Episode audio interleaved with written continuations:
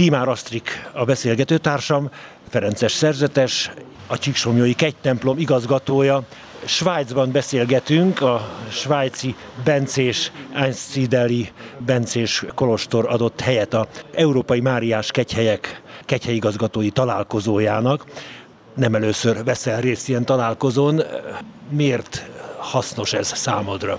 Minden ilyen találkozó valami olyan ötletet ad, amit meg lehet valósítani otthon. És ezért örülök ezeknek a találkozóknak, mert tapasztalatcsere is, ugyanakkor belelátunk egy-egy kegyhelynek az életében, hogy ők hogyan működnek, mit tesznek, mit kellene nekünk tőlük tanulni. És ez mindig fontos számunkra, hogy amit meg tudunk valósítani otthon, azt próbáljuk beépíteni a mi életünkben, hogyha úgy látjuk hasznosnak, hogy meg tudjuk valósítani.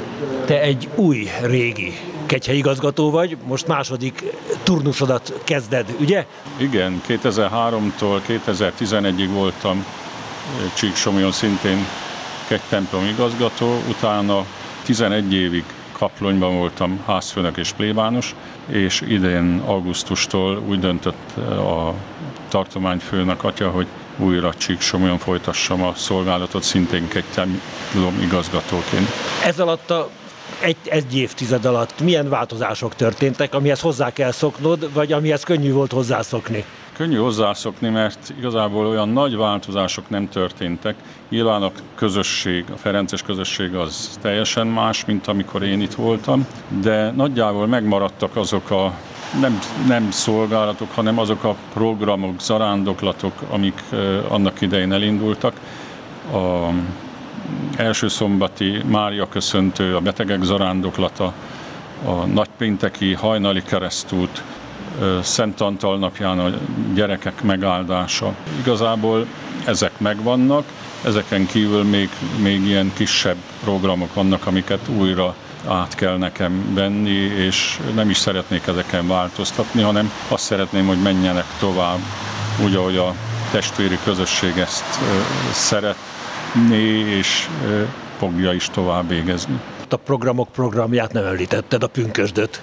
Hát az állandó program. 1990 óta ugye minden évben egyre többen jönnek zarándokolni pünkös szombatján, és hát ennek a szervezése is az én feladatom lesz ezentúl. Természetesen együtt a Ferences testvéri közösséggel, mert mi mindent együtt szeretnénk eltervezni, kigondolni. Más az, hogy a, a kivitelezés az mindig egy-egy testvérre hárul. Mindenkinek megvan a maga feladata a maga helyén ilyenkor. A kegyhely életében mi az, amit meg szeretné valósítani, illetve mi az, ami hiányzik, és ha forrás lenne rá, nagy szükség lenne rá, hogyha meg tudnátok oldani? Természetesen mindig van, amit javítani, és ezek a sürgető feladatok. A templom homlokzatát szeretnénk tavasszal elkezdeni, kijavítani. A templomnak a külső megvilágítása van folyamatban, és természetesen ott van a templom külső-belső javításának is a szándéka. Szeretnénk megvalósítani mindenképp. Ez a anyagi oldala. Lelkileg meg, meg sok mindent kellene. Úgy tudom, most hétfős Ferences közösség lakja a kolostort. Ez ahhoz képest nagy szám, hogy 30 páran vagytok Erdélyben ferencesek. Nagy szám, és mégsem elég. Igazából négy pap vagyunk, akik ellátjuk a kegyhelynek a szolgálatát, de természetesen jönnek, mikor első szombati Mária köszöntő van, vagy pünkösdi búcsú van, vagy más ilyen búcsú, akkor jönnek Ferences testvérek kisegíteni, illetve egyházmegyés papok, és nagyon hálásak vagyunk ezeknek az atyáknak, akik cívügyüknek tartják, hogy ott legyenek Csíksomjon, mert nagy szükség van a gyóntató atyákra elsősorban. Itt elhangzott, minden kegyhely bemutatkozott, elmondta magáról, amit a többiek számára fontosnak tartott, és hát onnan tudom, hogy 30 páran vagytok, 30 hányan? 33-an. 33-an, és 9 rendházban éltek, laktok Erdély.